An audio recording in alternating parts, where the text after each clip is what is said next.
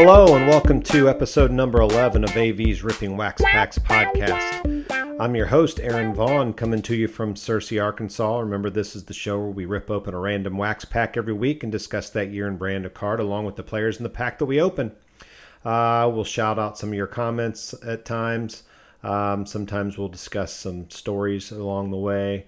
Uh, we might have an interview here and there um, and just spread the pure joy that is ripping open wax packs with you.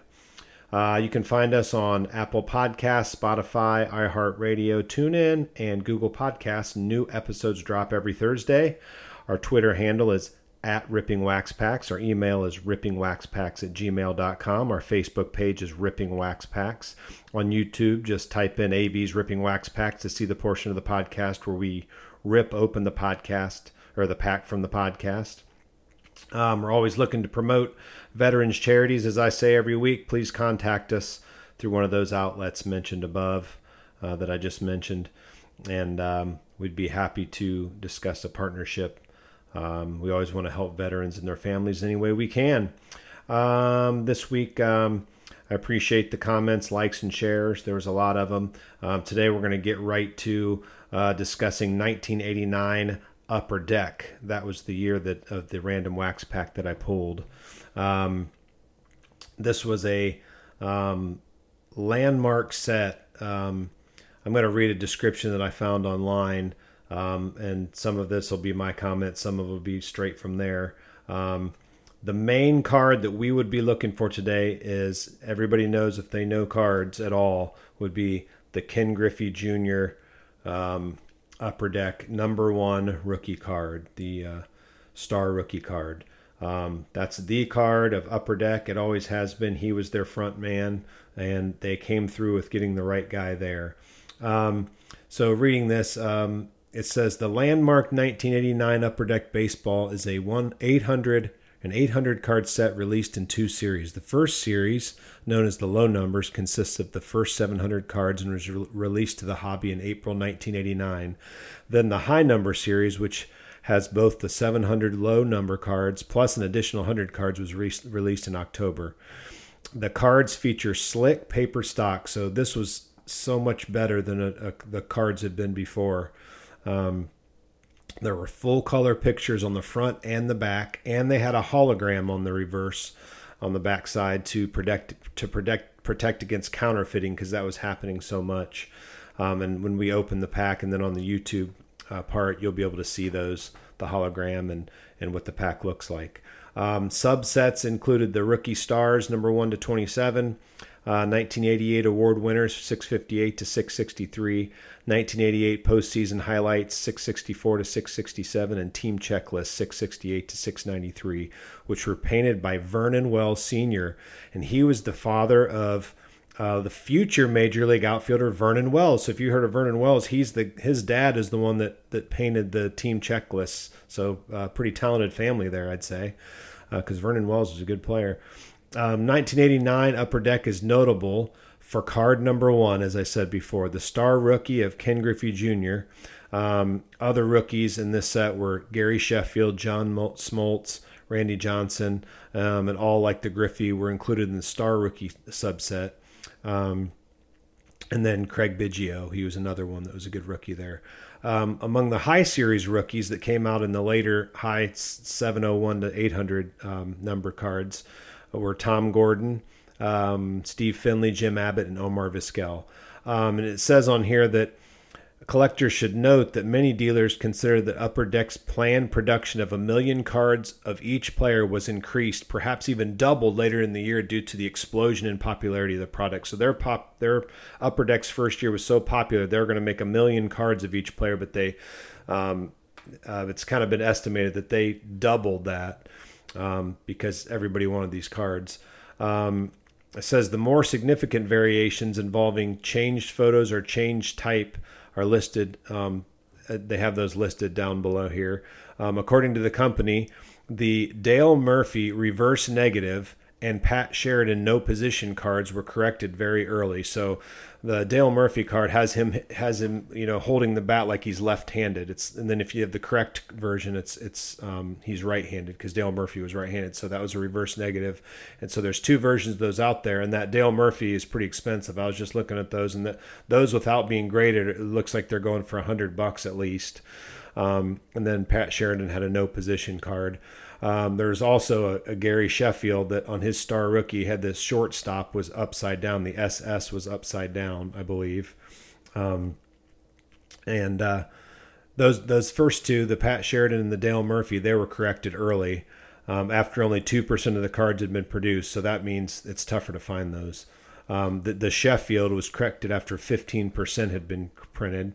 Um, Gary Varsho, Mike Gallego, Gallego, and um, Bill Schrader or Schroeder were corrected after 20%, and Brian Holton, Fred Fred Manrique, and Herm Winningham were corrected 30% of the way through. So, you know, if they if they were corrected with you know only two percent of the cards made, it'd be tougher to find them. The ones with 30% are easier to find. So that um, Dale Murphy is the one that's that's worth the most.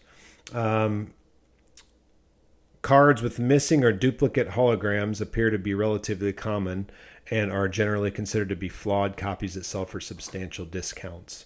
Um, so here's a little legacy of 1989 Upper Deck and the Ken Griffey Jr. Star Rookie. I didn't know this until I um, read through here and I was kind of studying over this. It says in the 1989 Upper Deck baseball set, Ken Griffey Jr. was selected to be card number one. The decision to make Griffey Jr. the first card in the set was reached in late 1988, and I never knew this. This is crazy. Upper Deck employee Tom Geideman, he was still a teenager at the time, and who later on went to found football draft pick card producer Sage, S A G E, was the one who suggested the use of Griffey as card number one. Traditionally, Topps had a system for reserving various numbers in their set, such as number one and multiples of 100, like, you know, 100, 200, 300, for the biggest stars in the game. So if you go back and look at top sets, usually those had the, those numbers were the bigger stars. Geideman, this guy, this teenager, decided that a top prospect should be honored with the first card in the inaugural 1989 set. After reviewing Baseball America, Geideman narrowed the list of candidates to four. So here are the four that he came down to. It came down to Gregg Jefferies, Gary Sheffield, Sandy Alomar Jr., and, and Ken Griffey Jr. And since Geideman was a Mariners fan, Ken Griffey Jr. was chosen. It wasn't just because Jr. was supposed to be awesome, which he was, but they it could have been one of those other guys, and they picked Junior. So, and this guy was a teenager. I don't know who let him just be able to choose, but it's pretty amazing that he chose Ken Griffey Jr. Uh, it, said, it says at press time, Griffey had not yet played a major league game, so Upper Deck used an image of Griffey in a San Bernardino Spirit uniform and used computers to make him appear as though he was in a Seattle uniform. So when you see that classic 89 Upper Deck Griffey rookie card, he's not really in the Seattle uniform. They use computers to make it look that way. He was in a minor league uniform. Um, the 89 Upper Deck Griffey is one of the most significant baseball cards ever produced. It's the 52 mantle of the post vintage era, is what they say on here. Unfortunately, unlike the 52 mantle, it's not all that scarce. The card was situated in the top left hand corner of the uncut sheet and was more liable to be cut poorly or have its corners dinged company policy was that if a customer found a damaged card in its package, the company would replace it. Many Griffey cards were returned, and the result was that Upper Deck printed many uncut sheets of 100 cards of just Griffey. So there's so many of those out there. Um, according to PSA, the uh, authenticator, uh, the pro- professional sports authenticator that grades cards and different things, the 89 Upper Deck Ken Griffey Jr. is the most graded card of all time. Between PSA and Beckett Grading Services, which is also BGS, over 100,000 copies of that card have been slabbed or graded. Uh, the distribution of this set, both series um, were issued in 15 card, 36 pack boxes with a suggested retail price of 99 cents a pack. So at that time, that was huge. I can remember getting 88 and 89 Topps, you know, 35 cents, 40, maybe 50 cents, something like that. It says, although the market forced prices to the two to three and even four dollar mark shortly after release uh, because people wanted them so much. Because imagine then spending four dollars for a pack of cards. Each high series pack contained two cards from the 100 card high series, the cards 701 to 800, and the rest from the low series 1 to 700. Um, and then there's a two inch in diameter team logo hologram sticker that is included in each pack. And you'll get to see one of those today if you watch the YouTube um, when we bust the pack. Um, two different factory sets were also issued one with all 800 cards, and the other with just the 100 high number card uh, series cards. So, so the 100 high number is kind of like a like the Topps traded set. It would be new rookies and guys that maybe were traded um, or guys they needed to add to the set. 1989 Upper Deck, um, both packs and sets were issued exclusively exclusive to hobby outlets. Um, a few notes here. Um, wax boxes and sets were not sealed in shrink wrap right out of the factory. However, some distributors, distributors and dealers shrink wrapped wax boxes, sets, and cases to sell these as unsearched while increasing the price. Factory sets were sealed closed uh, using a clear round sticker on the flap. The practice of using shrink wrap with, with logos of the, the issuing company didn't begin until the early 1990s because you have uh, you have a better chance of pulling a Griffey card from the low series pack. A low series wax sells for a premium over high series wax, and I'll just tell you, I got a the high series, which would have the less of a chance to get Griffey because he was the number one, so he'd be in those low series more. I just got a low series one for uh, around three hundred dollars, so that means the low uh, that was a high series. The low series that means it's going to go for way more than that because there's hopefully there's going to be a Griffey in there, although. Um, a story about those that I just thought of that kind of came to my head here uh, was that I know some dealers, and this is unscrupulous, but they would find out where which pack had the Griffey, and a lot of times the Griffey was in the same pack in the boxes, so they'd find that one, and since they weren't, since the boxes were not sealed, they'd find that pack, replace it with another one. They'd open, they'd get a case and get all the Griffeys out and then they'd sell those Griffeys for I don't know. At the time, it was probably hundred dollars or fifty bucks or hundred bucks just for a a Griffey, and then they'd sell the box for a lot of money, and they knew a Griffey wasn't in there because they had already got them all out of there, which is terrible. I, I just can't imagine doing that. I, I'd, I'd feel so guilty, but I know people for a fact that did that, and some of them felt bad about it, and some of them did not. They're like, "Hey, you know, this is our job, and we're going to make money while we can." So just depends on what kind of honest or dishonest person that was selling those. So now to the part where we ripped the wax pack, uh, 1989 Don or uh, 1989 Upper Deck wax pack here, um, and I know they're a little different. They were uh, more tamper proof now. They weren't just using the wax fold over pack.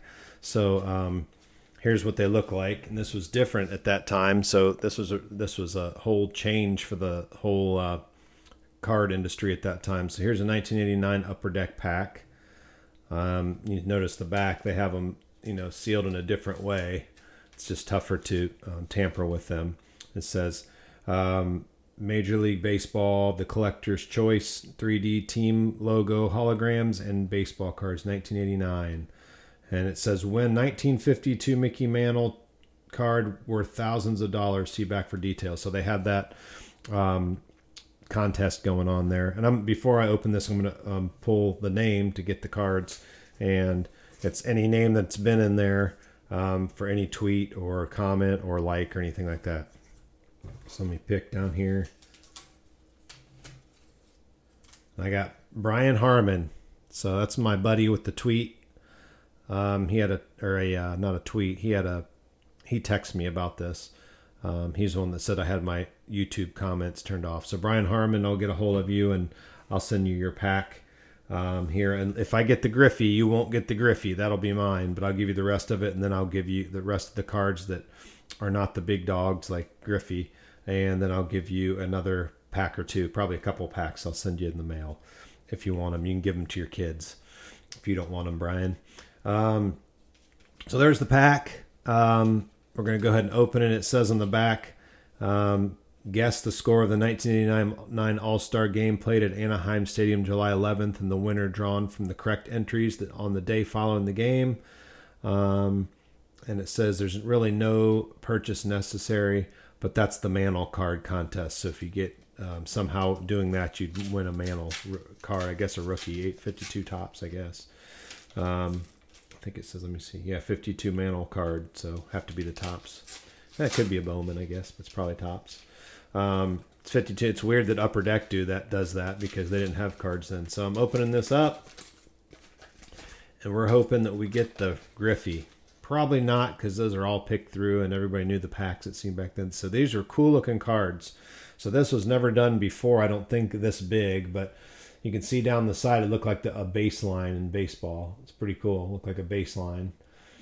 And this is Jose Lind, and and then they had a color um, color picture, and it said up there on the top um, on the right side, your left there has their position, and then the back has a full colored picture too, which is pretty cool. And it looks like they have most of their stats on there. I think he was just a rookie in like '87, so um, yeah. And it gives a little um, tidbit about them on the bottom of the card too. So we got Jose Lind, we have Bob Stanley, Van Snider, this is a star rookie. So here's what the star rookie's like. So if you find a, a Griffey, it's going to have that star rookie right there. And then this obviously is going to be Griffey. Um, on the star rookies, they do not have another picture on there. It talks about the star rookie and gives some information about them and their minor league or their high school or whatever they want to tell us, I guess. So that's what the rookie star rookies look like. Gary Redus, Dave Leaper, or Leeper or Lip Leaper, I'm not sure. Okay, here's the little two inch in diameter um, hologram thing. This is a Dodgers one, so those are pretty cool. I just remember putting these. Get, I bought these. I didn't buy a ton because they were pretty expensive then, but um, the cards were you know they were one to two to three dollars a pack. I'd put these in the in the little shoebox all together. Just I'm like, oh, what do we have these things for? But they're still pretty cool looking. Okay, next. I want that Griffey. It'd be awesome. Darrin Jackson. Hall of Famer here. Dave Winfield.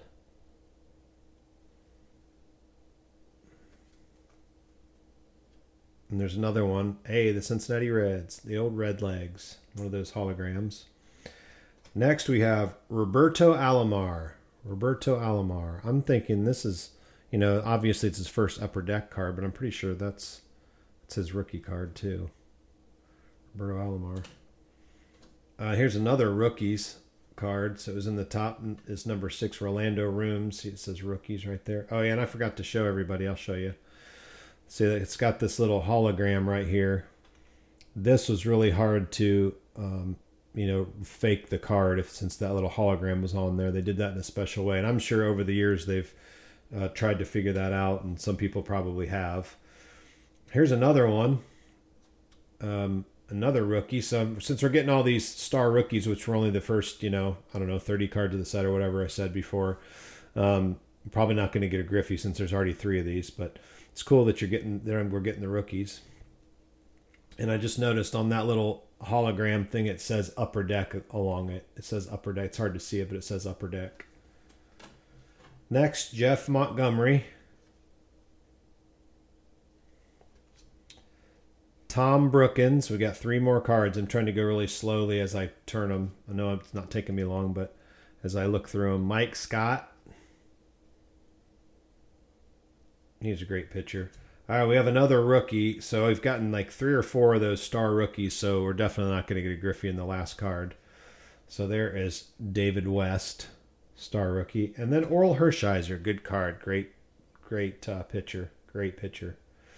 So that was our 1989 um, Upper Deck pack, and um, this is the part of the YouTube um, video that we will sign off the YouTube and get back to the podcast. Thanks for watching if you're on YouTube.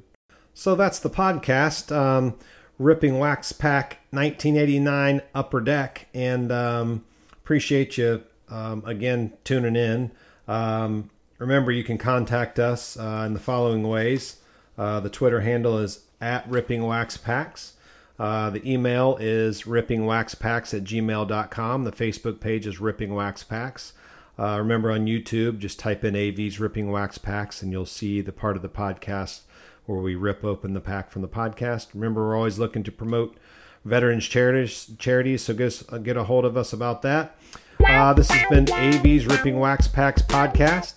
This is Aaron Vaughn. Thanking you for tuning in. Have fun, be safe, love one another, and keep God first in your life. Have a good one.